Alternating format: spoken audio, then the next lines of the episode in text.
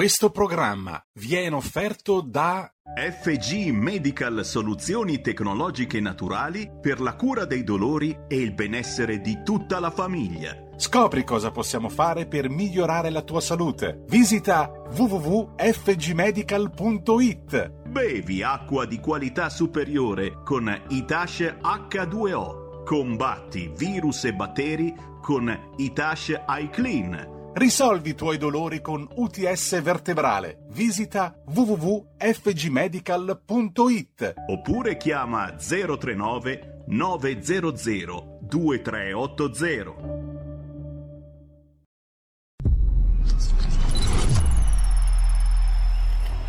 Va ora in onda Zoom, 90 minuti in mezzo ai fatti. Conduce Antonino Danna.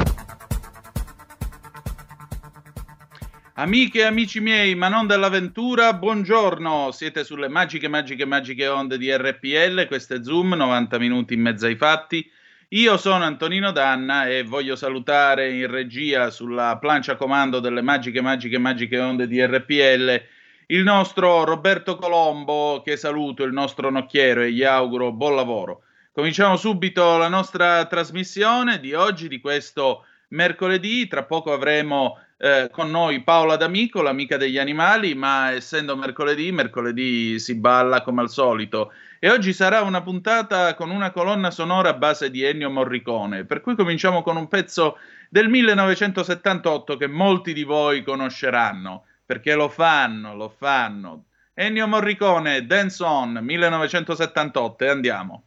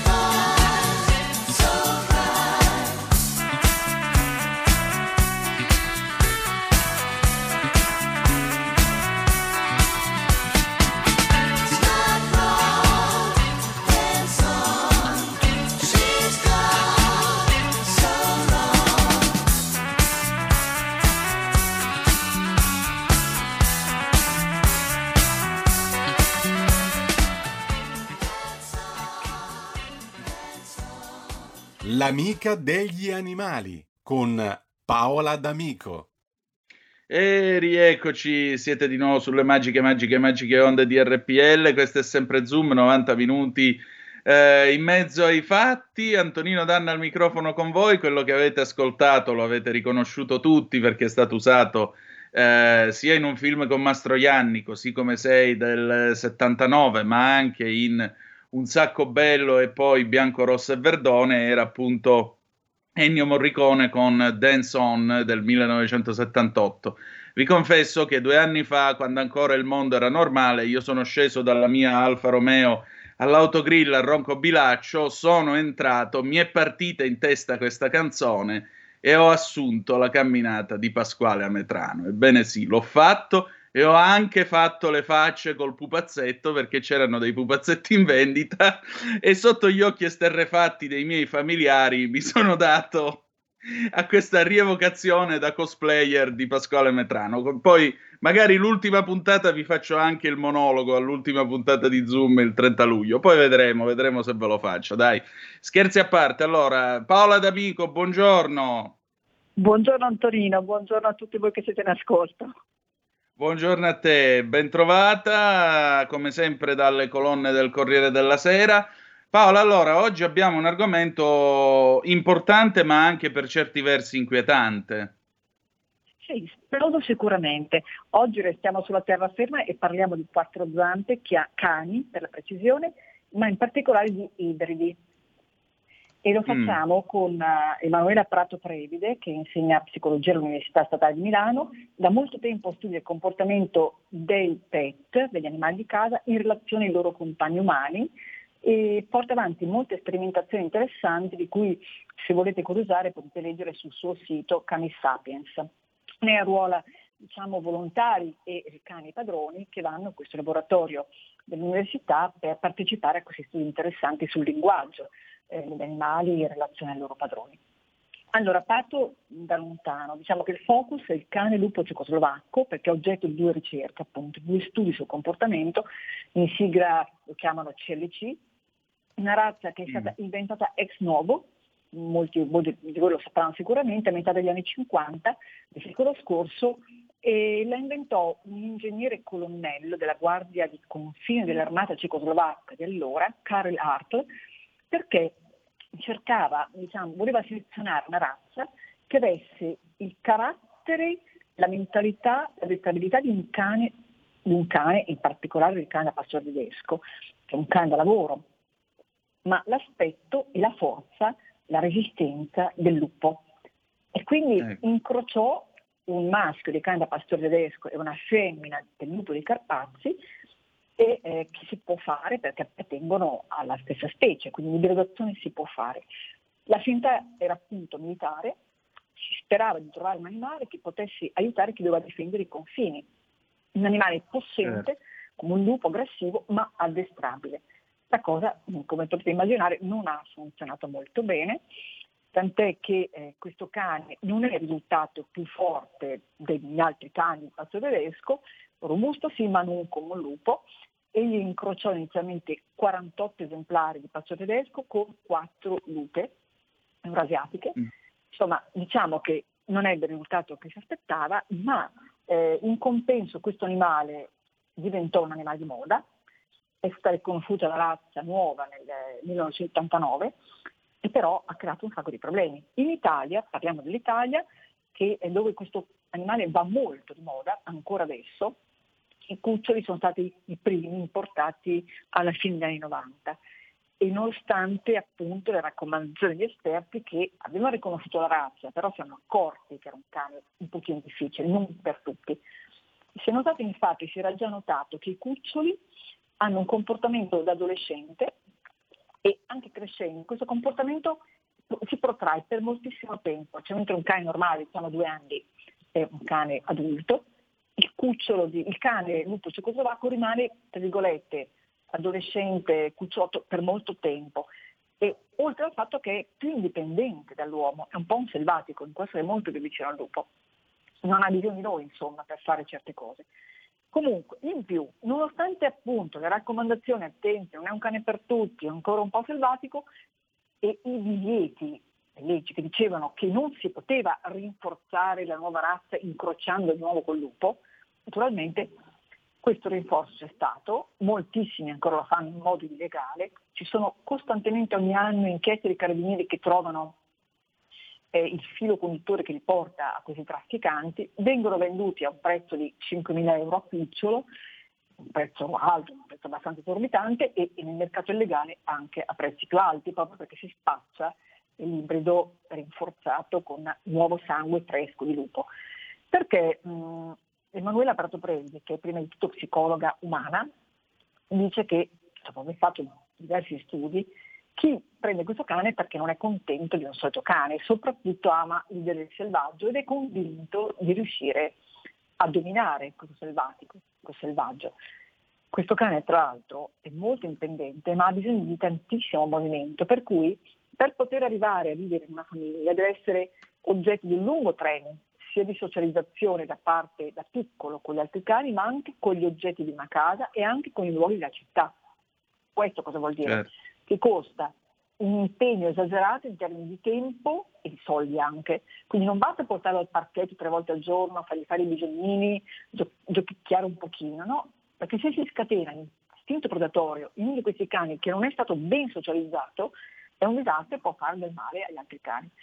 Quindi questa è la parola chiave. Cosa hanno fatto? Se non ha dei bambini ricerche? magari. Esattamente, esattamente. Che cosa hanno fatto questi ricercatrici? Sono Elisabetta Palaggi, che è etologa eh, di Pisa, e Veronica Maglieri, che è una dottoranda che lavora con lei, insieme a Emanuela, hanno praticamente fatto un grosso studio sull'uso dello sguardo, per cui hanno chiamato molti proprietari di Canupo cecoslovacco e li hanno arruolati volontariamente in uno studio lunghissimo, studiando per prima cosa l'uso dello sguardo. E allora si sono accorti con queste analisi fatte in laboratorio, non fanno danno all'animale, lo si fa giocare col cibo, gli si fa cercare il cibo, sono cose assolutamente giochi per il cane. È stato praticamente, si è notato che eh, si chiamano problem solving, cioè soluzioni di problemi da parte degli animali, mentre il lupo si è già visto che quando fa questi test fa da solo, non si rivolge mai, mai, mai all'umano che magari è presente distante, un pet, un labrador, un cane di casa eh, pacioso, guarda subito l'uomo se non riesce a risolvere i problemi, gli chiede aiuto. Il cane lupo cecoslovacco si comporta come il lupo, cerca di cavarsela da sé, ignora l'uomo e questo già deve dirci qualcosa. Quindi diciamo che abbiamo cane lupo, pazzo tedesco e Labrador. Il Labrador chiede aiuto subito all'uomo, neanche ci pensa e risolve il problema da solo. Il lupo sta in mezzo, un po' serrando e poi chiede aiuto all'umano il pazzo tedesco, no scusatemi, il cane lupo cecoslovacco se ne frega dell'esistente dell'uomo e cerca di risolvere il problema. Ecco, è molto lupo su questo. Poi cosa hanno fatto? Hanno preso uno studio già usato, un test già usato in America, e hanno interrogato mille proprietari di cane lupo cecoslovacchi italiani e 400 nella Repubblica Ceca. Un profiling del temperamento, in sostanza. E quindi hanno chiesto a questi proprietari per capire la percezione che loro avevano proprietari dell'aggressività del loro compagno a, due, a quattro zampe nei confronti di se stessi, degli estranei e degli altri animali.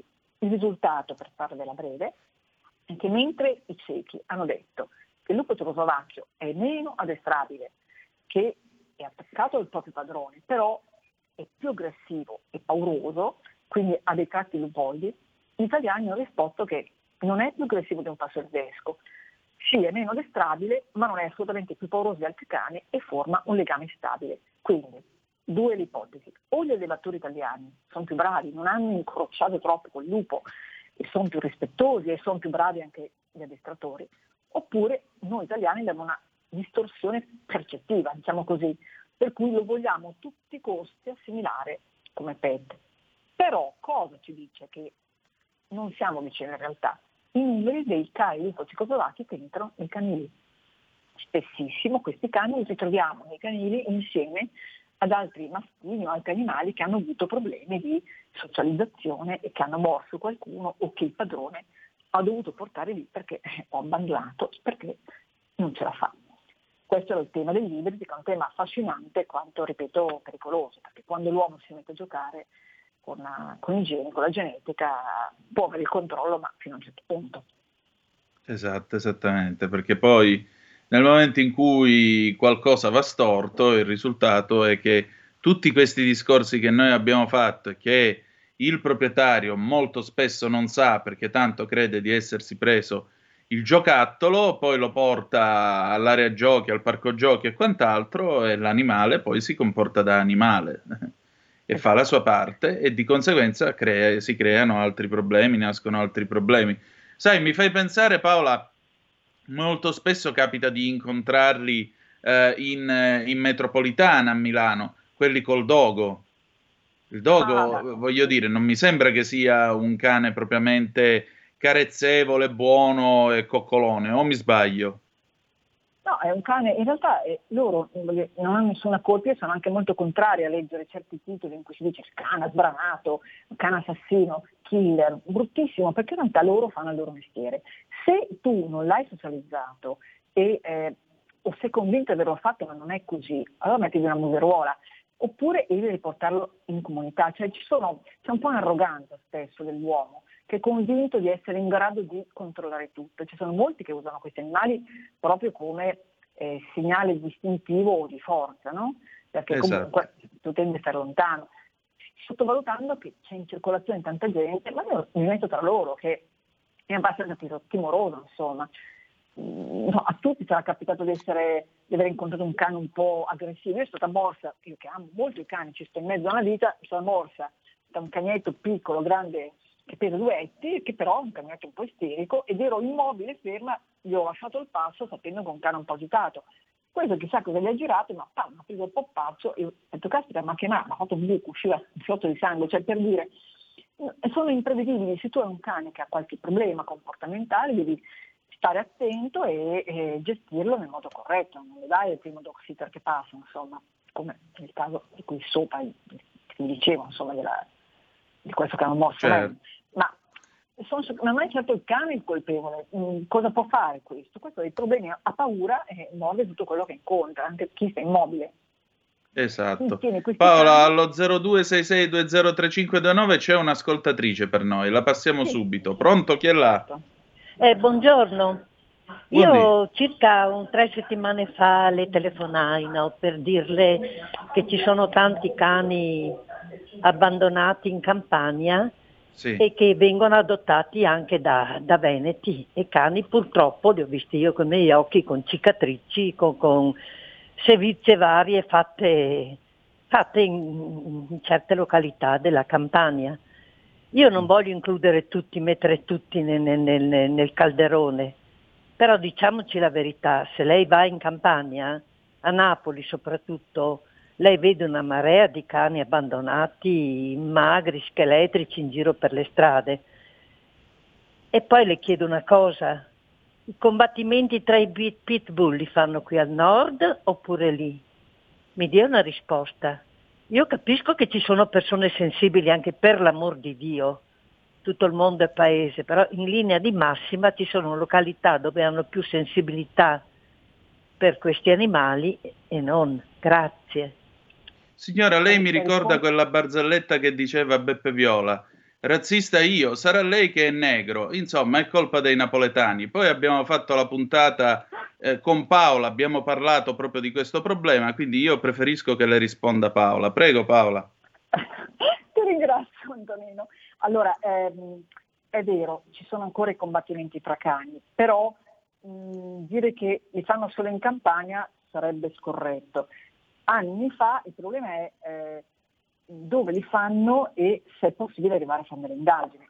Un po' d'anni fa ricordo che durante un'operazione della polizia locale di Milano che è molto attenta sul territorio, andammo, io ho chiesto di poterli seguire perché in realtà loro stavano la- lavorando nelle periferie un po' abbandonate di via Silvanesco, a sud di Milano, tra Barona e eh, Monti, e, dove c'erano discariche abusive, qualche campo abusive occupazioni, orti anche questi gestiti in modo strano, attività strane.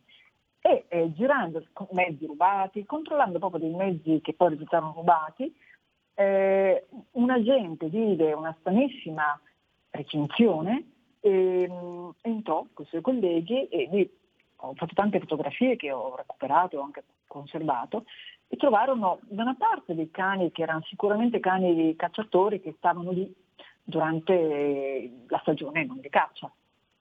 E questo nelle città è più facile, in, campagna il cacciatore se lo tiene a casa, il cane in città ovviamente lo mette in queste specie di rifugi canili. E, e dall'altra c'erano dei cani che avevano tutta l'aria di essere cani eh, che erano stati cani da combattimento e anche al canile sanitario di Milano è capitato di vedere arrivare animali poi curati, medicati, perché sono animali che avevano fatto una brutta vita, avevano una, rischiato di fare una brutta fine, è stato raccolto un animale molto grosso, massacrato in un canale e poi salvato e messo in ordine.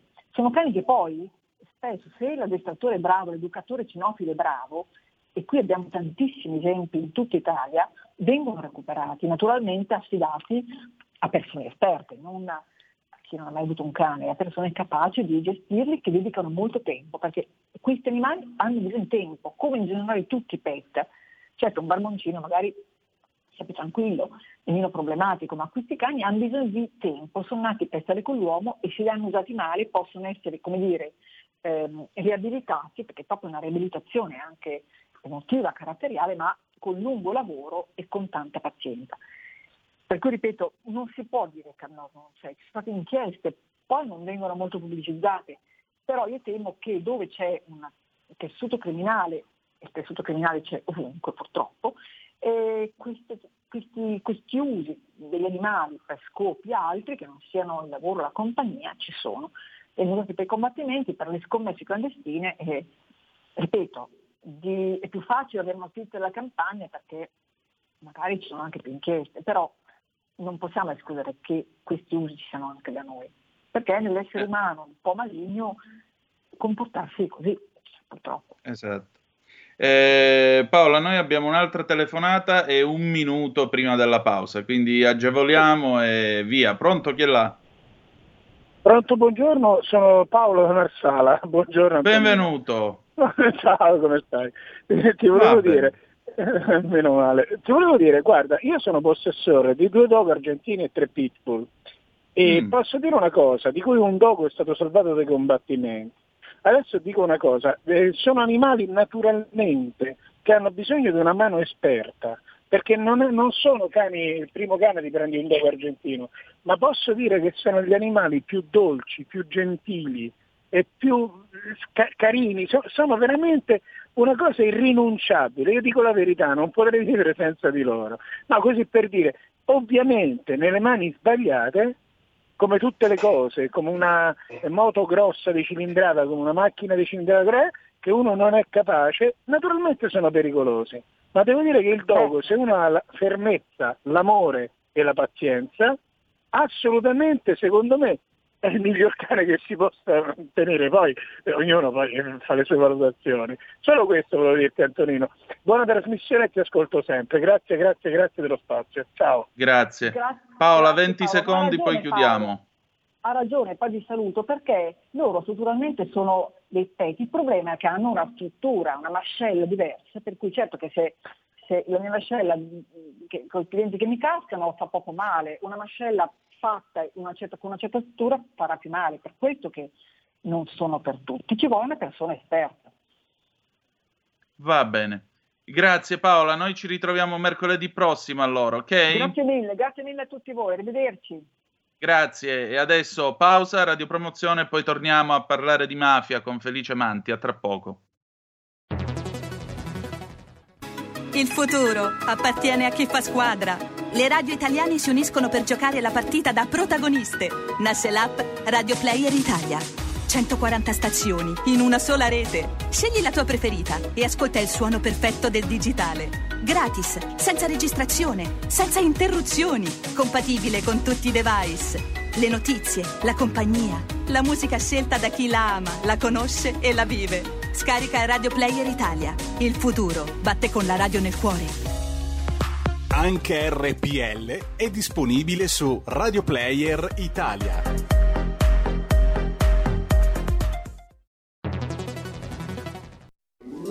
Stai ascoltando RPL. La tua voce libera, senza filtri né censura. La tua radio.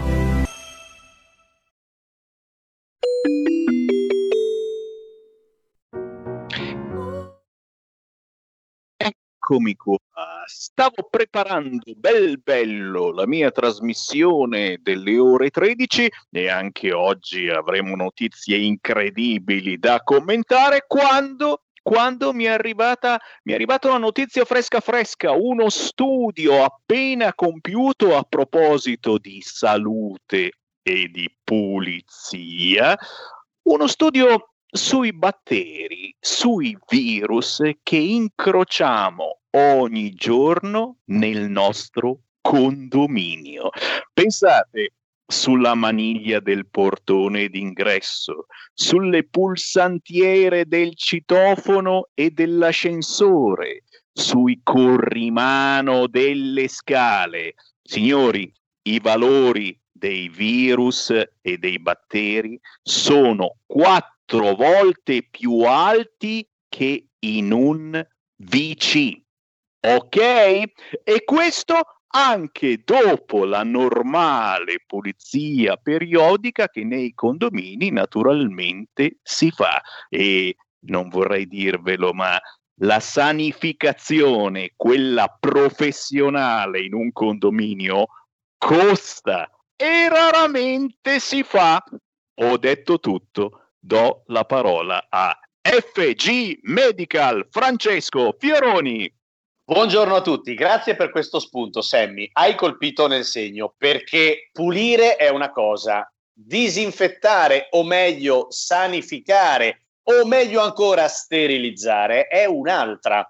E dubito che nei condomini, così come nei luoghi pubblici, si faccia una sterilizzazione quotidiana, perché costerebbe migliaia di euro al giorno perché le ditte specializzate che fanno questi lavori li fanno pagare, non sono assolutamente economici e dubito che anche, voglio dire, in, in momenti non sospetti, quando la pandemia e la crisi sarà finita, andranno a sterilizzare ogni angolo del nostro pianeta. Quindi noi ci combatteremo e ci combattiamo da sempre contro i virus, i batteri e in questo momento contro il SARS-CoV-2 Covid-19 che è tutt'altro che passato e finito. Io non voglio creare allarmismi, però quando sento ah beh, ma tanto io ormai sono vaccinato, ragazzi, calma, non abbassiamo la guardia, attenzione, perché il virus resta in giro. Il vaccino sì, va bene, è una sicurezza in più, ma non deve farci avere atteggiamenti spavaldi, perché rischiamo invece di contagiare altri o di riprendercelo comunque nonostante il vaccino. Quindi attenzione, un buon aiuto, un ottimo aiuto, credo di poter dire oggi sul mercato il miglior aiuto è Ita Clean. Questo prodotto, dopo tutto, voglio dire, economico, che abbiamo brevettato, che abbiamo ormai lanciato da diverso tempo, che per nostra fortuna è arrivato ben oltre nostra, il nostro paese, ma è arrivato in tutta Europa. E poi, se, se, se, se hanno voglia i nostri ascoltatori di approfondire, basta fare un giro su www.fg medical.it ci sono i video, le spiegazioni, le recensioni dei clienti, migliaia, semmi, ormai tutti contenti, tutti felici e ognuno che si inventa un modo nuovo per utilizzare o dove utilizzare Itasha Clean. Eh, abbiamo parlato lunedì scorso insieme di sanifica- sanificazione dei climatizzatori, quelli delle case, dei locali pubblici o dei ristoranti. Anziché comprare eh, prodotti costosi e di dubbia provenienza, a volte a base chimica, usiamo una vaporizzazione di Itasha Clean che ci produciamo a casa senza costi, vaporizziamo sul filtro del climatizzatore e lo abbiamo sterilizzato, cioè da quel momento respiriamo aria pulita. E come ben sai, tutto ciò che andiamo a trattare con una vaporizzazione di Tashai Clean per 48 ore non potrà più essere attaccata nuovamente dal virus SARS-CoV-2, influenza comune o tutti gli altri virus e batteri. Costa poco, lo ricevete in 24 ore, non richiede costi di manutenzione, è piccolo, maneggevole, potete portarlo sempre con voi. Non ci sono motivi, caro Sammy, per non far entrare in una famiglia Itash iClean. Sei d'accordo? Soprattutto in vista dell'estate e lo sappiamo, insomma, che in vacanza ci andiamo. È l'unica buona notizia che corre silenziosa. In vacanza riusciremo ad andarci, ma portandoci dietro proprio questo sanificatore che potete ordinare al volo chiamandolo 039 9002383. Ripeto 039 9002383. Chiedete tutte le informazioni possibili e immaginabili, ma soprattutto cominciate a mettere le mani avanti, ordinate questo sanificatore e vedrete che l'utilizzo sarà assolutamente quotidiano. In questo momento me l'ha fregato mia moglie per fare proprio le pulizie in casa.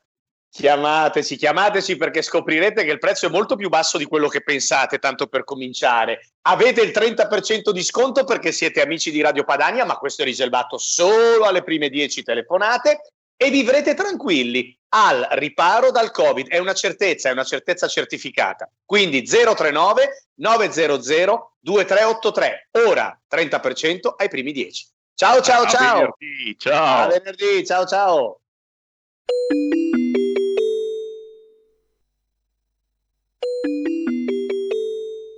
Due per mille alla Lega. Sostieni la Lega con la tua firma. Scrivi il codice D43 sulla tua dichiarazione dei redditi. Assegnare il tuo 2 per 1000 al codice D43, D43, D43 non costa nulla. Aiutaci ad aiutarti. Il tuo supporto è prezioso. Ricorda, D43 per il tuo 2 per 1000 alla Lega di Salvini.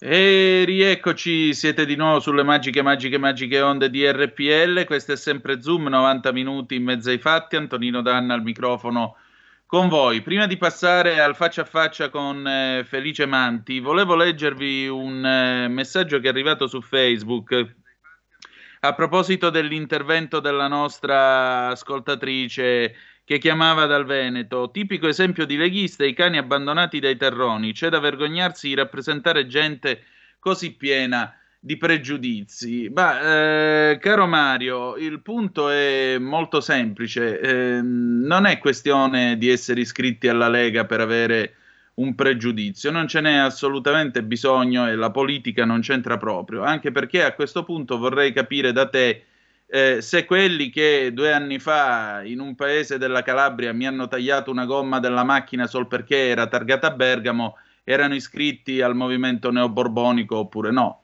Come vedi, certe uscite, certe azioni avvengono indipendentemente dalla politica e vorrei ricordare che al tempo in cui sulle case qui al nord scrivevano non si affitta ai terroni, eh, a quel tempo la Lega non esisteva ancora, anzi. Quindi come puoi ben vedere, i discorsi sono, sono, al di fuori della politica. La politica con certe affermazioni molto spesso non c'entra niente. Andiamo avanti con eh, la nostra puntata. Allora, mm, il 19 luglio del 1992 io ero un ragazzino, era un giorno in cui faceva molto caldo e quel giorno, circa 40 giorni dopo la strage di Capaci, l'Italia è stata sconvolta da un'altra strage di mafia voluta da Totorrina, eh, la strage di via, Am- di via, D'Amelio in cui trovò la morte il giudice Paolo Borsellino insieme a tutti gli uomini della scorta. Ora, nei giorni scorsi sapete che è uscito un nuovo libro di Michele Santoro dedicato ai segreti della strage di via D'Amelio. Lui ha sentito questo pentito di mafia Mario Avola, il quale ha fatto tutta una serie di affermazioni e dichiarazioni. Affermazioni e dichiarazioni che peraltro eh, Santoro ha reiterato lunedì sera in quel di eh, Quarta Repubblica da Nicola Porro con un intervento ai limiti del mitologico per quello che mi riguarda, perché si è prodotto eh, riconoscendo la dignità politica di Silvio Berlusconi dopo che eh, nel corso degli anni 90 quell'uomo è stato dipinto come il demonio in persona o poco, o poco ci mancava, eh, ha fatto tutta una serie di affermazioni anche di stima, di rispetto nei confronti di Alessandro Sallusti, il direttore del giornale che era lì presente, e ha reiterato appunto tutta una serie di affermazioni sulle quali però c'è chi ha molto da dire. Sono due quelli che hanno soprattutto da contestare queste affermazioni di Michele Santoro e tra poco ne parleremo. Uno è Felice Manti, che eh, voi tutti conoscete, è caporedattore del giornale ed è il nostro ospite del faccia a faccia di oggi e lo ringrazio. E l'altro è il nostro Edoardo Montolli, perché insieme loro hanno scritto un articolo sul giornale il 6 maggio scorso eh, contestando appunto tutte le uscite di Michele Santoro e soprattutto la sua versione, la sua ricostruzione dei fatti di quel 19 luglio del 1992. E allora io voglio ringraziare, salutare e dare il benvenuto a Felice Manti che credo sia già in linea. Buongiorno Felice. Buongiorno, buongiorno a tutti gli ascoltatori, sono qui. Spero di aver riassunto nei giusti termini la polemica, insomma. Sì, dunque qui la polemica non è tanto dar credito a distanza di 29 anni alle parole di un pentito. Qui il mm. tema è che eh, rispetto alle due stragi di mafia del, mm, diciamo, di Via dei Capaci ci sono delle riletture continue che hanno solo l'obiettivo di allontanare sempre di più la verità. Non dimentichiamoci che eh, per la morte di Paolo Bersini sono stati fatti quattro processi, siamo a Borsellino Quater, e che probabilmente rispetto a quello che noi sappiamo ufficialmente della strage di Capaci ci sono delle nuove deposizioni, delle nuove testimonianze che potrebbero riscrivere parzialmente anche quella che è stata la strage di Capaci. In, in entrambi i casi si tratterebbe di soggetti esterni a Cosa Nostra che avrebbero fornito un appoggio logistico a Brusca e appunto al comando che uccise eh, Paolo Borsellino ehm, diciamo, appoggio logistico in termini di know-how, in termini di diciamo, fornitore di esplosivo, in termini di organizzazione, eccetera, eccetera. Ora, questo cosa vuol dire? Vuol dire che plausibilmente è, fa, è ragionevole pensare che a volere la morte di Falcone Borsellino fosse la mafia, nello specifico Totolina, ma è ehm, possibile ipotizzare, senza sposare nessuna tesi in particolare, pensare che sulla morte di quei due magistrati convergessero anche altri interessi e che questi altri interessi abbiano in qualche modo partecipato più o meno attivamente alla pianificazione e all'organizzazione di queste due stragi. È un po' come è stato, se volete, per Moro, no? il cui anniversario era qualche certo. giorno fa. Moro è stato sicuramente ucciso dalle Brigate Rosse, ma è probabile che alla pianificazione dell'omicidio, alla gestione della sua detenzione eh, alla circolazione di alcune informazioni vere, false o verosimili, abbiano contribuito diversi soggetti, perché come in un libro in un, di, Agatha, di Agatha Christie, per esempio Assassino sull'Orient Express, l'assassino è uno, ma i possibili beneficiari della morte di un soggetto possono essere più di uno. Quindi esatto. questa è la situazione in cui, nella quale ci muoviamo. Quello che noi abbiamo contestato a Santoro è che lui abbia acriticamente sposato delle tesi, e la tesi nello specifico è che Cosa Nostra fece tutto da solo nel caso di Paolo Borsellino, quando rispetto a questo genere di ipotesi, nel corso di questi anni sono venuti fuori agli atti degli elementi probatori concreti che fanno pensare che Cosa Nostra non abbia agito esclusivamente da sola. Poi esatto. è anche strano che Avola sia lo stesso pentito che invece ipotizzi la presenza sulla scena di Via Capace di soggetti esterni a Cosa Nostra. Quindi eh, qualche antimafioso di sinistra si è giustamente imbufalito con Michele Santoro perché considera, penso a Enrico Gaglio, considera questa operazione, sono parole sue, un depistaggio. E come sapete il depistaggio è reato e anzi recentemente per una riforma di Renzi è un reato che non conosce prescrizione. Quindi bisogna stare molto attenti a sposare delle tesi di alcuni pentiti. Anche perché, e chiudo, noi sappiamo benissimo che lo stesso Giovanni Falcone aveva grande attenzione, grande prudenza nel valutare quelle che erano le deposizioni dei pentiti e sappiamo benissimo che la vera colpa di Falcone, l'abbiamo visto ieri sera quando Santoro, a Santoro è stato mostrato il linciaggio a cui il giudice Falcone è stato sottoposto solo perché lavorava con Andreotti, Falcone ha sempre rifiutato la facile scorciatoia del terzo livello, cioè della contaminazione tra mafia e politica, non perché non credesse a questa ipotesi evidentemente, ma perché non aveva sufficienti elementi per dimostrarla. Lui stesso diceva, quando venne fatto fuori al CSM e sembra di parlare di cose di oggi, perché c'è una strana coincidenza in quello che è successo oggi a Falcone e in quello che sta succedendo ad Ardita, se volete ne parliamo più tardi, Falcone sì, disse che il sospetto era l'anticamera del comeinismo, che non si poteva fare antimafia basandosi sul sospetto. Santoro, nonostante quello che abbia detto ieri, l'altra sera in televisione, è stato uno dei dioscuri del sospetto diventato realtà e diventato antimafia militante. Purtroppo le morti di Falcone e Borsellino sono arrivate alla fine di una stagione in cui prima di tutto Falcone e Borsellino, più Falcone che Borsellino, sono stati delegittimati da un'antimafia militante che ha eh, come dire, cristallizzato l'idea che siccome Falcone lavorava per Andreotti, Falcone doveva essere amico dei mafiosi nella sostanza, e dal CSM che non, prefer- non scegliendo Falcone per l'incarico di a Palermo, lo ha praticamente ucciso in vita. Noi queste cose non possiamo dimenticarcene, né possiamo rileggere alla luce delle dichiarazioni fatte oggi a distanza di 29 anni o una specie di cancel culture, non possiamo cancellare ciò che è stato, ciò che era il clima di quegli anni, non possiamo non ragionare sul fatto che Falcone e Borsellino sono stati uccisi prima che qualcuno schiacciasse i telecomandi delle bombe. Esattamente, fu una lunga campagna di delegittimazione anche perché accusare Falcone di essere eh, Pappe Ciccia con Andreotti, quindi di essere uno che era andato a Roma a occupare un posto previsto appunto per legge, come lui stesso spiegò al Maurizio Costanzo Show a chi glielo contestava. Eh, lui, tra l'altro, non è che era lì con Andreotti, lui lavorava per Martelli, Martelli che peraltro, come tutti sappiamo, era il delfino di Craxi, Partito Socialista Italiano. Quindi.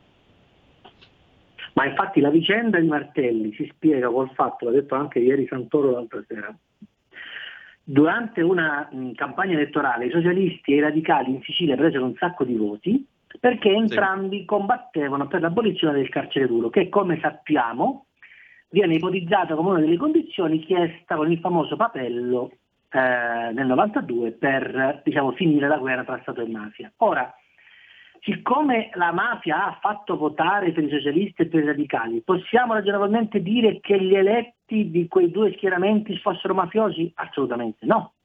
Evidentemente la mafia aveva intenzione di cavalcare quella campagna e quella idea perché i radicali, da un loro punto di vista, e i socialisti da un altro punto di vista, cavalcavano delle battaglie ideali che non avevano niente a che fare con gli interessi della mafia. Per cui ragionare di voto mafioso è sempre molto complicato e molto difficile, anche oggi, anche alle latitudini che io e te conosciamo benissimo, perché per dire che un politico è mafioso non basta dimostrare che i mafiosi hanno votato per lui, bisogna dimostrare che lui è che si vota dei mafiosi, cosa che per i socialisti e per i radicali mi sento ragionevolmente di escludere. Venendo al discorso di Andreotti e Falcone, qui il tema è uno e uno soltanto. Chi poteva avere interesse oltre la mafia a togliere di mezzo Falcone e Borsellino? Ed è questo il tema su cui, penso a Edoardo Montolli, qualcuno si è esibito nel depistaggio, perché il vero problema non è tanto chi è stato a uccidere Giovanni Falcone, e non soltanto perché, ma chi altro poteva avere interesse in quel momento a far fuori Giovanni Falcone. C'è un libro che ha scritto Edoardo Montori che si chiama Ideali di Falcone, in cui si spiega perfettamente, non voglio fare spoiler ma faccio diciamo, un piccolo ragionamento, si spiega perfettamente che Giovanni Falcone andava contro una delle narrazioni più in voga in quel momento, per cui è plausibile pensare che Falcone sia stato fatto fuori anche perché rispetto alla narrazione della mafia, appunto, andriottiana, eccetera, eccetera, eccetera, trova, aveva trovato delle, delle aderenze, delle realtà, delle testimonianze, degli elementi probatori che potevano cancellare questa narrazione, per cui Falcone era pericoloso soprattutto per un certo tipo di narrazione. Esatto, la, la, la famosa contiguità tra mafia e politica, il, eh, il patto più o meno tacito che in questi anni di storia repubblicana, dallo sbarco degli americani in poi, ha permesso a Cosa Nostra di tenere l'ordine pubblico in Sicilia e ha permesso eh, all'Andrangheta di estendere i suoi tentacoli dalla Calabria in poi. Cioè, il punto è molto semplicemente che eh, sì, c'è stata questa connivenza, tant'è vero che noi oggi sappiamo, non ricordo se lo dichiarò Buscetta, credo, eh, che nel 78 lo Stato italiano si rivolse a Tano Badalamenti, cioè alla mafia, per chiedergli, in cambio di qualche sconto eh, carcerario e di qualche aiutino, diciamo così, processuale, per chiedergli di dare una mano allo Stato a trovare Moro. E ci fu questa riunione eh, della, della, commissione, la commissione si riunì e decise, eh, mi pare che lo disse Calderone, eh, disse eh, no, questo qua, Pippo Calò mi pare che glielo disse, no, Moro non è cosa nostra, dobbiamo farci i fatti nostri. Quando si arriva a questo, e credo che Falcone questo lo sapesse, lo, ave- lo avesse scoperto, insomma, quando si arriva chiaramente a, a esporre un nervo così, è chiaro che poi a quel punto comincia l'abbandono, comincia l'isolamento e come scrive Falcone in Cose di Cosa Nostra, in Sicilia eh, la mafia colpisce quegli uomini dello Stato che lo Stato non è riuscito a proteggere o in questo caso forse non ha voluto proteggere? Guarda, lo diceva Giovanni Falcone, eh, la mafia e lo Stato si combattono il controllo del territorio. O si fanno una guerra o si mettono d'accordo. Nello specifico, le bombe di, del 92 e la successiva stagione del 93-94 furono dei teatri di guerra in cui evidentemente degli accordi indicibili, come si disse al tempo, erano saltati. Quindi è chiaro che lo Stato e la mafia, attraverso alcuni soggetti di una teorica terra di mezzo, avevano in qualche modo rotto un equilibrio e dovevano inevitabilmente arrivare a una resa dei conti. È successa la stessa cosa in Calabria nell'85, quando c'è stata la, di, la, la seconda guerra di Indrangheta, non è escluso che succeda nei prossimi mesi se eventualmente ci dovessero essere degli equilibri che saltano. Quindi il tema qui qual è? Possiamo dirci con sincerità che lo Stato e la mafia hanno delle relazioni indebite e pericolose? È plausibile. È plausibile pensare che ci, sono, ci siano uomini dello Stato che si muovono in una pericolosissima zona grigia nella quale lo Stato controlla, verifica e ragiona su quelli che sono gli affari delle mafie ed eventualmente interviene quando le situazioni sfugge di mano. Esiste o non esiste una pax mafiosa in questo momento, faccio l'esempio che conosco meglio in Calabria, dove a fronte di una pandemia che ha distrutto l'economia del nord, a fronte di una, di una pandemia che ha distrutto la disoccupazione al nord, è plausibile pensare che il Sud non abbia subito cento volte i danni che ha subito il tessuto produttivo del Nord? Sì. È perché il Sud non si ribella? Basta esatto. il reddito di cittadinanza a spiegarlo? No, perché è successo tante volte che la crisi economica abbia colpito con più virulenza al sud rispetto che al nord, che evidentemente il nord ha degli anticorpi più, aveva degli anticorpi in più. Succede che evidentemente ci sia un controllo del territorio che l'andrangheta esercita nella forma che ho descritto nel libro Prodotto interno sporco, cioè che una parte dei proventi del riciclaggio, di cui oggi l'andrangheta regina, visto la quantità di contante che circolava in alcuni business e che circola ancora oggi, seppur in maniera limitata, una parte di questi benefici ricada sul sud e che il sud con le briciole dei riciclaggi che avvengono al nord campi di rendita, campi perché esiste un welfare sotterraneo che consente al sud di non scoppiare. E chi lo gestisce questo welfare parallelo? La mafia.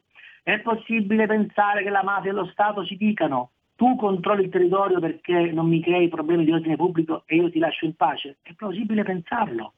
È plausibile pensarlo, pur non avendo le prove evidentemente, perché già in passato alcuni personaggi importanti, penso per esempio a Contrada, penso al generale Mori, penso a Opinu, penso a tanti pezzi dello Stato che per loro natura per il loro ruolo erano, dovevano intermediarsi, dovevano moderare, dovevano mediare con le mafie, abbiano trovato degli accordi che poi una volta saltati abbiano portato a delle guerre. Nel 2010 ho scritto un libro con Antonio Monterione che si chiama Mia bella Madondrina. Sì. Durante, un, diciamo, durante, uno di questi dei, dei, nostri ragionamenti con un agente di servizi segreti, questo agente di servizi segreti ci disse una volta sono stato invitato a un summit e mi è stato detto questo signore deve sparire. O lo arrestate voi o lo ammazziamo noi. E voi cosa avete fatto? L'ho detto noi? Se noi l'abbiamo arrestato non vogliamo mica la guerra sulle strade. Ce lo disse un agente dei servizi segreti. Quindi queste robe succedono. Da che mondo? È mondo. Succedono in Italia, succedono in Colombia, succedono in Messico, succedono in America. Poi a un certo punto gli equilibri si spezzano, si interrompono e scoppiano le guerre. Quindi le guerre non sono esiti improvvisi ma sono rotture di accordi consolidati. Quello che è successo nel 92-93 è stata la rottura di un accordo.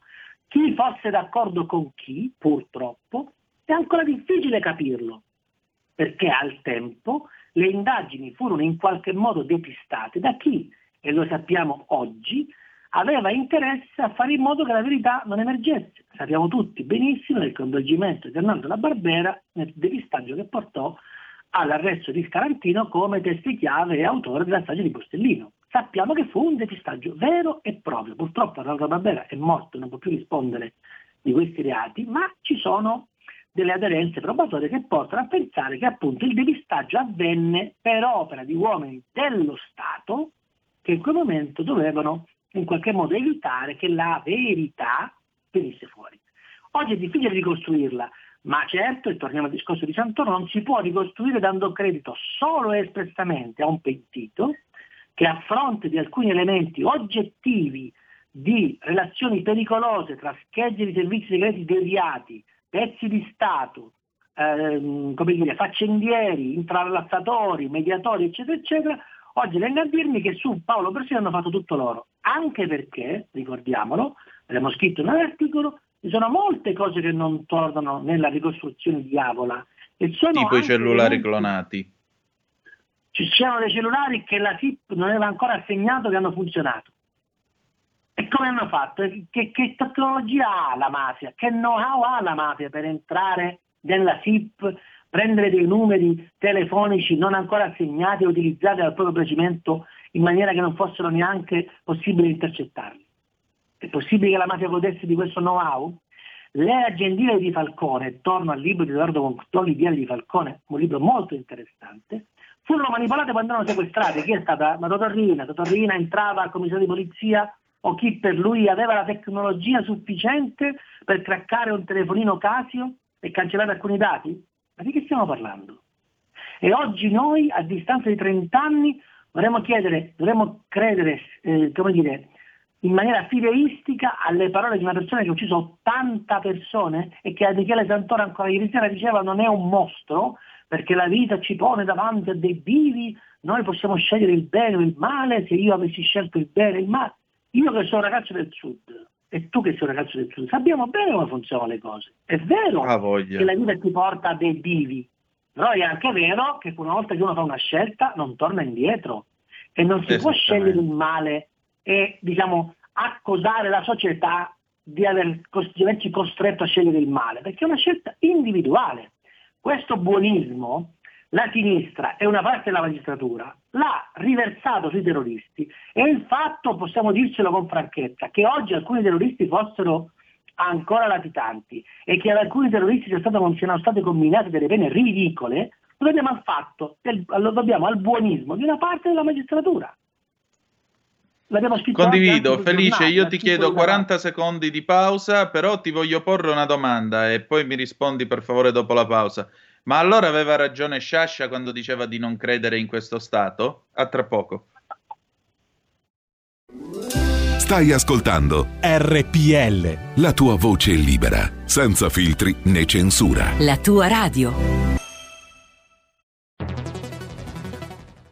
Andrea Rognoni è lieto di annunciare l'uscita del suo ultimo libro, Il pensiero leghista, storia e prospettive delle idee della Lega, edizioni Italia Storica. Acquisto a soli 18 euro. Richiedetelo al vostro libraio o scrivete a italiastorica-hotmail.com o chiama il numero 333 38 36 198. Cosa sarebbe la vita senza un buon vino? Le tenute Conte della Piera hanno selezionato per noi i migliori vini dalle splendide terre dell'Oltrepo pavese. Assaggiateli, non potrete più farne a meno. E se volete essere aiutati nella scelta o semplicemente saperne di più, il titolare in persona vi risponderà al numero 02 8219 6969 oppure ordinate direttamente dal sito tenutecontedellapiera.com. Per tutti quelli che chiamano le tenute Conte della Piera regalerà un simpatico gadget. 02 82 19 6969 tenutecontedellapiera.com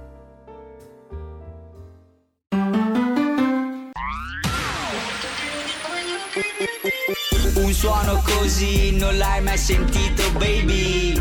Da Plus molto più di quello che credevi. Programmi, musica, multimedialità. Da Plus suono nuovo di alta qualità. Digital Radio Il suono perfetto Dub Plus Anche RPL, la tua radio, è in Digital Radio Porta con te ovunque RPL la tua radio. Scarica l'applicazione per smartphone o tablet dal tuo store o dal sito radiorpl.it. Cosa aspetti?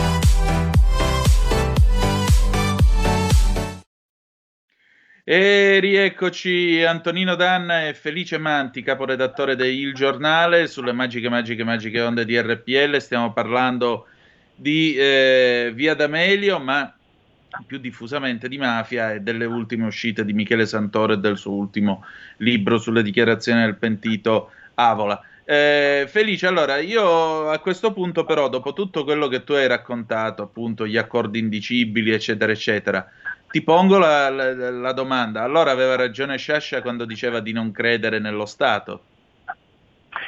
Il problema è che noi siamo abituati a vedere le questioni e le cose come il bianco e il nero, o il rosso e il nero, tanto per citare una trasmissione famosa di Santoro che prende le, diciamo, l'istituto da un libro. E il problema invece è che, eh, come ci, insegnato, ci ha insegnato la storia, è tutta una scala di grigi, è tutto un compromesso, è tutta una situazione magmatica, per cui non esistono buoni e cattivi. Lo vediamo nelle vicende di oggi, eh, al CSM, eh, Consiglio Superiore della Magistratura, nelle procure italiane. Dobbiamo ragionevolmente pensare che purtroppo c'è stata una, eh, c'è una questione morale dentro la magistratura che è stata ampiamente sottovalutata, che va avanti da molto molto tempo e dobbiamo avere il coraggio di ammettere che questa questione morale dentro la magistratura ha consentito a altre questioni morali dentro la politica, dentro le forze dell'ordine, dentro le istituzioni, di non venire fuori. È possibile pensare che in questo momento, come questa fantomatica loggia Ungheria di cui favoleggia questo avvocato siracusano Piero Amara esista? È possibile pensare che politica, grande finanza, magistratura eh, viaggino a braccetto per decidere a tavolino le sorti di questo paese, le sorti delle nostre aziende, le sorti di un partito politico? È plausibile, è possibile, è possibile perché per anni, e il giornalismo è fortemente colpevole in questo, per anni ehm, non si è fatta piena luce su alcune vicende, come la vicenda di Giovanni Falcone, perché c'erano gli interessi in ballo molto più forti. È possibile pensare che alcuni pezzi di Stato che in questi anni sono stati accusati di essere, come dire, accusati delle peggiori nefandezze, fossero magari delle persone oneste che avevano scoperto degli infilati e che per questo sono stati, per dirla alla sciascia, mascariati, cioè accusati di cose che non erano vere. Oggi il fatto che Ardita venga accusato di far parte di questa loggia vuol dire due cose. O è così, e quindi la sua presenza al DAP, la sua presenza come magistrato alla Corte Appello di Catania, il suo ruolo al CSM vanno visti sotto questa luce. Quindi anche lui era un ingranaggio di questo presunto sistema che avrebbe gestito affari, eh, prebende, carriere politiche, eccetera, eccetera, eccetera. Oppure Amara, Ardita, è vittima di una diffamazione. E la cosa, io non so sinceramente quale delle due è più grave. Per cui noi dobbiamo interrogarci su quello che è stato questo paese, da Piazza Fontana in avanti, da, dalla sede dell'Italicus. Cioè, questo è un paese in cui la magistratura, dobbiamo avere la forza di dircelo, non ha mai fatto pienamente luce su nulla. Noi non possiamo pensare che improvvisamente nel 92 la magistratura diventa la paladina di una giustizia, così come è stata manipolata, come, così come ci hanno venduto manipolata. Manipulita è stata, se vogliamo, una guerra in cui sono saltati degli equilibri, ok? Così come sono saltati sì. a livello mafioso. Chi ha potuto decidere i nuovi equilibri l'ha fatto. Sono saltate delle carriere, sono saltate dei partiti, sono saltate delle aziende, sono morte delle persone, suicidi, in carcere. Esatto. Colpevoli, Caglie. innocenti, non lo sappiamo. Moroni. Innocenti colpevoli non lo sappiamo e questo è il problema. Noi non sappiamo la verità su Mani Pulite fino in fondo. La magistratura in questo paese ha quasi sempre lavorato più per insabbiare che per scoprire. Perché se ancora oggi, a distanza di 40 anni, non sappiamo la verità sull'Italicus, sulla strage di Bologna, sulla loggia a Brescia, è perché evidentemente o i depistatori erano più bravi dei magistrati, e questo è un tema, o dentro la magistratura c'erano dei depistatori, e questo è un altro tema. Il fatto esatto. che però oggi si veda con nettezza che ad alcuni magistrati, non tutti, a una piccola minoranza, certamente, interessavano più le carriere delle inchieste, interessavano più i favori che la verità processuale, questo ci deve interrogare sul fatto che questo paese è sempre stato a sovranità limitata anche per questo motivo qui. Oggi dobbiamo avere il coraggio di dire che c'è una questione morale nella magistratura irrisolta e che prima la risolviamo alla, come dire, alla mafiosa, cioè via tutti, fuori tutti, oppure ci facciamo i conti seriamente con una riforma della giustizia seria che preveda, come scrivo oggi sul giornale, in primis la responsabilità civile dei magistrati.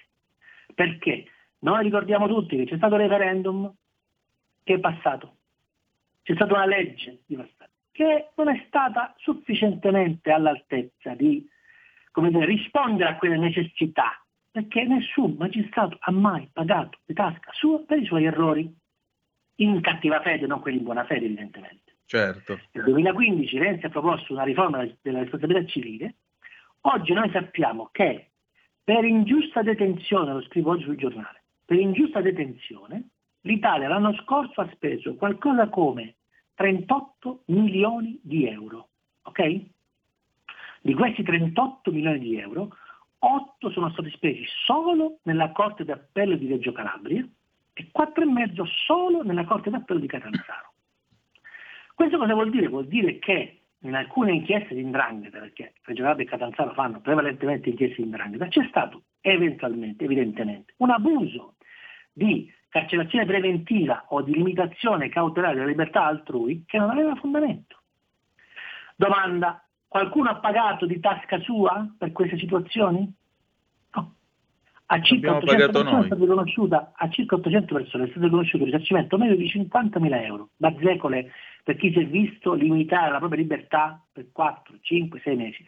Lo sappiamo tutti con il lockdown cosa voleva dire essere privati della libertà, no? Pensate a essere certo. in galera da innocente, cosa può voler dire? Qualcuno ha mai pagato per questi errori? No, questo è il problema. Non è un attacco alla magistratura sostenere che ci voglia responsabilità civile della, della magistratura, è un attacco alle, ai magistrati che hanno agito in passato con una buona dose di incoscienza perché sapevano che non avrebbero mai pagato. Noi sappiamo benissimo che le sanzioni disciplinari che donava il CSM erano delle barzellette, arriva sospesa per due mesi. Wow! L'ammonizione, no? L'unico sì. radiato dalla magistratura, sapete che è stato? Luigi De Magistris, il PM di Catanzaro, che avrà fatto anche delle inchieste, tra virgolette, evanescenti, uso questo termine che va molto di moda a Catanzaro, no? Sì. Però sta di fatto che le persone su cui l'aveva indagato a distanza di dieci anni sono le stesse su cui indaga Gratteri. Ci sarà un perché, no? Esatto. De Magistris è stato cacciato dalla magistratura perché qualcuno, lo dice Palamara nel suo libro, e ci aspettiamo smentite, e le aspettiamo in sede giudiziaria evidentemente, perché Napolitano in testa disse che eh, De Magistris doveva saltare, per cui per la prima volta la corporazione che aveva protetto chiunque, no? Su De Magistris fa quadrato e lo caccia dalla magistratura, va bene?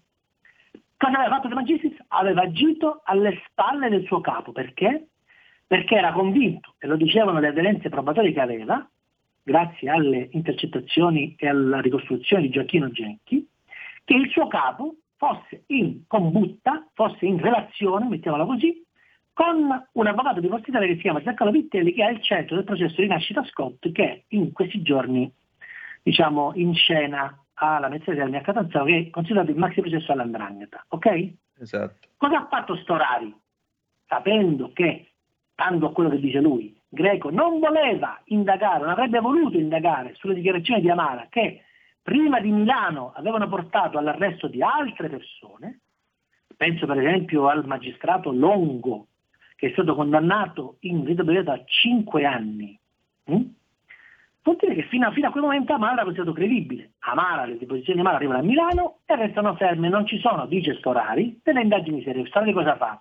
disobbedisce al suo capo e per mettere in difficoltà vada da Vigo e gli dice guarda che Greco non vuole fare niente su questo caso Amara e invece secondo me dovrebbe.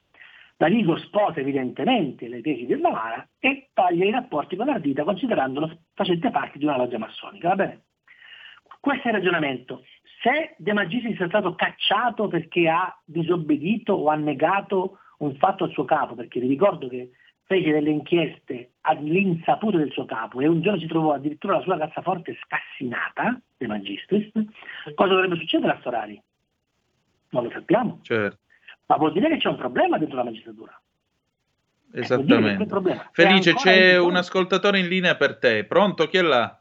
Sì, buongiorno, ciao, sono Massimiliano. Benvenuto. Allora, ascolta, tra qualche giorno io compio 76 anni e da Auguri. quando sono nato, cioè dal 45, che sento parlare di mafia. Anche Mm. quando avevo due anni sentivo parlare di mafia. Non è cambiato niente. Cosa ha fatto? Tutti i governi che si sono succeduti, cosa hanno fatto contro la mafia? Quei poveri cristi che veramente hanno combattuto la mafia sono fatti sa- saltare per aria, si sono fatti saltare per aria. Ce ne sono tre o quattro. Uno adesso è diventato poverino, è diventato lì mezzo santo, no? Lavatino, tanto Livatino, di cappello. sì. Livatino, tanto di cappello. Ma gli altri, tutti quelli che non sono morti, cosa hanno fatto? Niente, perché erano collusi con la mafia. Bisogna dirle le cose, perché io ho vissuto in Sicilia e quando tu andavi in Sicilia la mafia la toccavi con le mani. Quando io arrivavo in un posto di un mio amico, di un siciliano che conoscevo e mi diceva avevo l'alfetta, che allora era una macchina un po' appetibile, e mi diceva ma no, ma la macchina lasciala lì anche aperta, stai tranquillo, garantisco io, non succede niente, quella è mafia. Ragazzi, se vogliamo essere tranquilli, quella è mafia. E poi i meridionali non si devono incavolare se c'è qualcheduno del nord che dice, e vabbè, ma in, in Sicilia, in campagna, eh, maltrattano i cavalli perché gli fanno fare le corse clandestine. Non si devono incazzare. Cioè, voglio dire, un- mi sembra che uno può anche inalberarsi per sentire queste cose, ma non è che siamo razzisti noi della Lega, diciamo le cose come sono. Eh, eh, scusami. E, e Sì, ma il stessa- discorso non è dire che certe cose accadano in determinate parti d'Italia, è ritenere che accadano solo in certe parti d'Italia. La differenza è tutta qui. Perché allora, siccome io sono nato a sud del Po e vengo da Vibo Valencia, o no, Felice ma Manti certo. viene da Reggio Calabria, Ma noi due siamo sto due dicendo, dell'andrangheta, ti a sto- prescindere. No, ma infatti io ti sto dicendo che il maltrattamento degli animali li abbiamo avuti anche qua, ci sono delle documentazioni in televisione, eccetera, Esatto, eccetera. ma infatti io Eh, quello che contestavo all'ascoltatrice era ritenere hai che questa fosse Hai una ragione. specialità tipicamente Ecco. Allora, napoletana o meridionale. la- Come ha spiegato sì. anche Paola D'Amico, queste cose accadono anche a Milano e lei stessa l'ha Certo, documentato. infatti ti porto subito una testimonianza. Io non ho mai pianto in vita mia, mai, neanche per Mm. le donne, anche per le donne ridevo. Ma l'altro giorno a Vaprio d'Adda, vicino alla diga dell'Adda, mi sono venute le lacrime agli occhi, perché io vado a correre tutti i giorni. C'era una cigna che stava covando in un isolotto proprio lì davanti alla diga.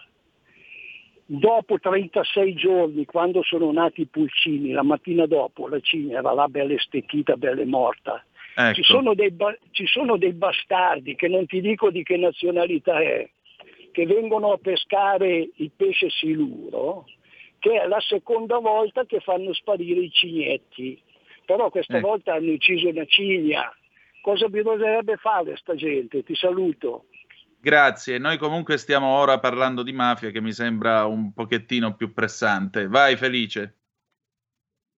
Il tema è la pesca di frodo con degli esplosivi sul Po, credo che facesse riferimento a questo Sì, l'ascoltatore. Qui il problema, al- dico all'ascoltatore ma a quelli che sono in ascolto, è che la mafia non può essere più considerata un fatto territoriale, ormai è diventato un fatto transnazionale. Ok? Anche in Romania c'è l'andrangheta, anche a Malta c'è l'andrangheta, probabilmente anche in Congo c'è l'andrangheta, perché ormai l'andrangheta e la mafia in generale hanno allargato i propri domini a dismisura perché sono diventati monopolisti del traffico di droga, con i soldi del traffico di droga, che ricordiamo un dollaro speso in droga ne fa, ne- diciamo, ne fa restituire alla casa madre 1500, che questa è la moltiplicazione dei soldi di, di droga mediamente. Grazie a questi proventi la mafia e l'andrangheta sono padroni di quasi tutti i circuiti criminali più importanti, armi, prostituzione. La dra- L'andrangheta e la mafia lavorano col deep web, lavorano con i bitcoin, fanno transazioni in bitcoin, usano eh, messaggi criptati per scambiarsi della valuta. Non è solo più una questione di spallone di contante. Mi fanno ridere quelli al governo quando dicono aboliamo il contante così non facciamo un favore alla mafia che ricicla. La mafia ricicla da mo, da un bel po', attraverso i bitcoin, attraverso le valute, le transazioni criptate. Ci sono, l'ho scritto nel mio libro Prodotti intorno sporco, ci sono delle transazioni che avvengono perché ci sono dei broker, delle società di servizi che in cambio della percentuale cancellano la transazione, cancellano i beneficiari, fanno rimbalzare la transazione da mille parti, per cui si perde traccia di questa transazione. Questi sono i veri riciclaggi che fanno adesso, non esatto. sono gli spalloni con i contanti. Ma al netto di tutto questo, eh, voglio dire, il problema della, della criminalità organizzata è molto forte e la provocazione che ho fatto in questo famoso libro, che è uscito con il giornale, la scorsa estate, è questa. Eh, ehm, oggi questo paese, in parte, si salva grazie ai capitali illeciti che circolano. Oggi questo paese sta in piedi perché una grossa parte, una buona parte delle transazioni online, diciamo visibili, vere e online, avviene attraverso l'emersione di alcuni capitali illeciti attraverso il circuito tradizionale. Questo paese sta in piedi perché c'è il nero. E chi gestisce il nero? Le mafie. Quindi lo Stato oggettivamente ha una convenienza nel far sì che l'andrangheta e le mafie possano riciclare del denaro, perché una parte di questi proventi finisce direttamente allo Stato, sotto forma di tasse, sotto forma di IVA. Ci sono delle aziende che frodano l'IVA, ma ci sono altre aziende che fanno invasione fiscale, cioè fatturano più di quanto dovrebbero pur di far emergere il capitale. Ci sono delle società che comprano delle case a un prezzo oggettivamente fuori mercato perché così possono assicurarsi il controllo di interi quartieri. E lo Stato, dall'aumento dei prezzi di, del, dell'acquisto delle case, c'è solo da guadagnarci. Non possiamo certo. pensare che il contante sia un problema solo italiano, perché in Germania si può comprare in contanti anche una casa. E infatti l'andrangheta in Germania si compra interi isolati, cash. Anche questo è scritto nel libro. Quindi il tema della mafia è, è, dovrebbe essere il tema centrale in questo paese. Invece di mafia non si parla. Si parla solo di questa antimafia, di questi professionisti dell'antimafia, e torniamo alla esatto. definizione splendida di Ronaldo Sciascia, di queste persone che alla luce di un'antimafia di bandiera, non di sostanza, hanno costruito le proprie carriere. E ti faccio una provocazione, ok? Mm. Oggi esiste un magistrato che possa dirsi pienamente interprete del pensiero di Giovanni Falcone e Paolo Borsellino? Secondo me no, perché richiede dei sacrifici personali troppo grossi. Ma io dico anche dal punto di vista personale, rispetto alle cose che sappiamo oggi, rispetto alla opacità di alcuni comportamenti del dottor Pignatore e del dottor Prestipino messi in luce dalle recenti inchieste, dalle recenti vicende emerse del libro di Palamara. Dalla diciamo, cattiva pubblicità che Davigo sta facendo a se stesso nel tentativo di difendere, secondo me, l'indifendibile, cioè che un magistrato gli abbia consegnato delle carte non firmate e che questa cosa fosse lecita. No? Di fronte a queste situazioni in cui anche le inchieste antimafia di vent'anni fa, 25 anni fa, vengono passate al setaccio e si trovano dei punti neri, possiamo oggettivamente dirci che l'antimafia oggi ha perso? Oggi l'antimafia ha perso. Non esiste più un'antimafia coesa, forte, a cui mm. la gente del sud può credere, del nord e del sud, perché la mafia è anche qui, è anche nel cuore di Milano, è anche in bar aperti e rifatti in piena pandemia, in centro a Milano, la mafia è anche lì, l'andrangheta è anche lì. Non possiamo pensare che sia solo a Reggio Calabria o a Catanzaro, a Vibo Valencia o a Palermo, no? È possibile pensare che oggi una persona convintamente antimafiosa abbia nell'antimafia vera tra virgolette, di facciata, un appiglio sicuro, un approdo certo? Secondo me no, non più. Ed è questa no, la vera sconfitta. Non sappiamo la verità sulla morte di Falcone e Borsellino e non sappiamo veramente la verità neanche sull'antimafia. Perché questa è la esatto. questione che dobbiamo dirci. Quando Michele Santoro scrive questo libro, tutt'altro che la, nient'altro che la verità, non mi ricordo come si intitola, no, nient'altro che la verità, io dico tutt'altro che la verità, ma questo è un altro discorso, l'antimafia di sinistra si scaglia su Michele Santoro, come dire ma che stai scrivendo, ma cosa dici? Perché Santoro si è sganciato da una narrazione e su Berlusconi Santoro si è sganciato da un'altra narrazione. E quindi questo casino, questo caos, questa confusione, di chi fa il gioco? Diciamocelo, diciamocelo. Però esatto. non possiamo più nasconderci dietro il dito, non possiamo batterci il petto ogni 23 maggio e ogni 19 luglio dicendo oh, le loro idee camminano sulle nostre gambe. Non è più vero, ammesso che sia mai stato vero. Non è più così. Non c'è più un'antimafia credibile in questo paese e questo è un problema, è un problema vero. Perché esatto. vuol dire che questo paese, parlando di virus, non ha sviluppato in 30 anni gli anticorpi necessari. Perché oggi le aziende del nord, di fronte alle lusinghe del capitale illecito dell'andrangheta, dicono di sì, convinti stupidamente che questi eh, pastori calabresi con la barba incolta e quattro soldi dentro una legge di cartone possono, diciamo, non ci si possa liberare facilmente. Non è così. Non è così. Chi accetta i capitali dell'andrangheta perché è in difficoltà si infila in un tunnel dal quale non uscirà più. E lo Stato cosa fa? Fa i ristori? No. Fa i risarcimenti? No. Fa le riaperture? No. Io mi pongo queste domande. Perché? Perché? Esatto. Perché oggi ci sono emissari dell'andrangheta con le valigie piene di soldi in giro per contaminare l'economia pulita di questo paese? Perché? Perché lo Stato non fa niente? Perché non si fa la riforma del sistema fallimentare, del tribunale fallimentare? Perché aspettiamo di eh, arrivare, arrivare addosso delle cartelle di Equitalia che ormai sono inesigibili? Perché continuiamo con, queste, con queste modalità? Queste sono le domande che io da cronista mi pongo, ma me le risposte. Poi queste le domande che, che noi ci poniamo alla conclusione di questa puntata, Felice, perché purtroppo il nostro tempo è finito, ma io ti chiedo di tornare prossimamente perché in momento ne dobbiamo parlare ancora. Felice, grazie di essere stato con noi. Grazie a voi, grazie a tutti gli ascoltatori. Grazie davvero. E con noi l'incantevole Carola Rossi. Ma buongiorno Antonino, buongiorno a tutti i tuoi ascoltatori. Buongiorno a te. Noi abbiamo gli ultimi 60 secondi, quindi con te chiudiamo in bellezza. Cosa c'è oggi a Talk? Allora, oggi siamo in compagnia di Kenza Bogasciugara, quindi è uno degli appuntamenti dedicati al prendersi cura dei nostri risparmi, quindi in compagnia di Kenza oggi parleremo di un argomento molto importante, ovvero di come si può stilare un bilancio familiare.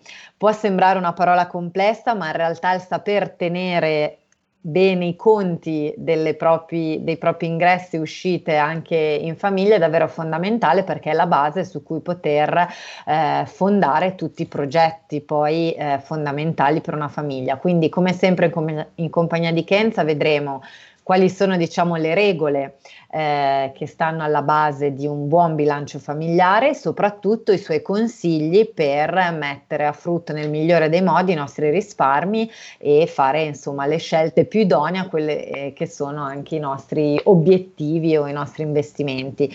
Quindi un appuntamento come sempre interessante e vi invito a rimanere collegati con noi.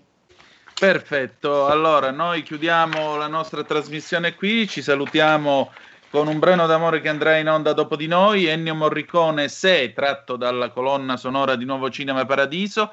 A tra poco con Carola Rossi e Talk, noi ci troviamo domani alle 10.35 trattabili e ricordate che the best is yet to come, il meglio deve ancora venire.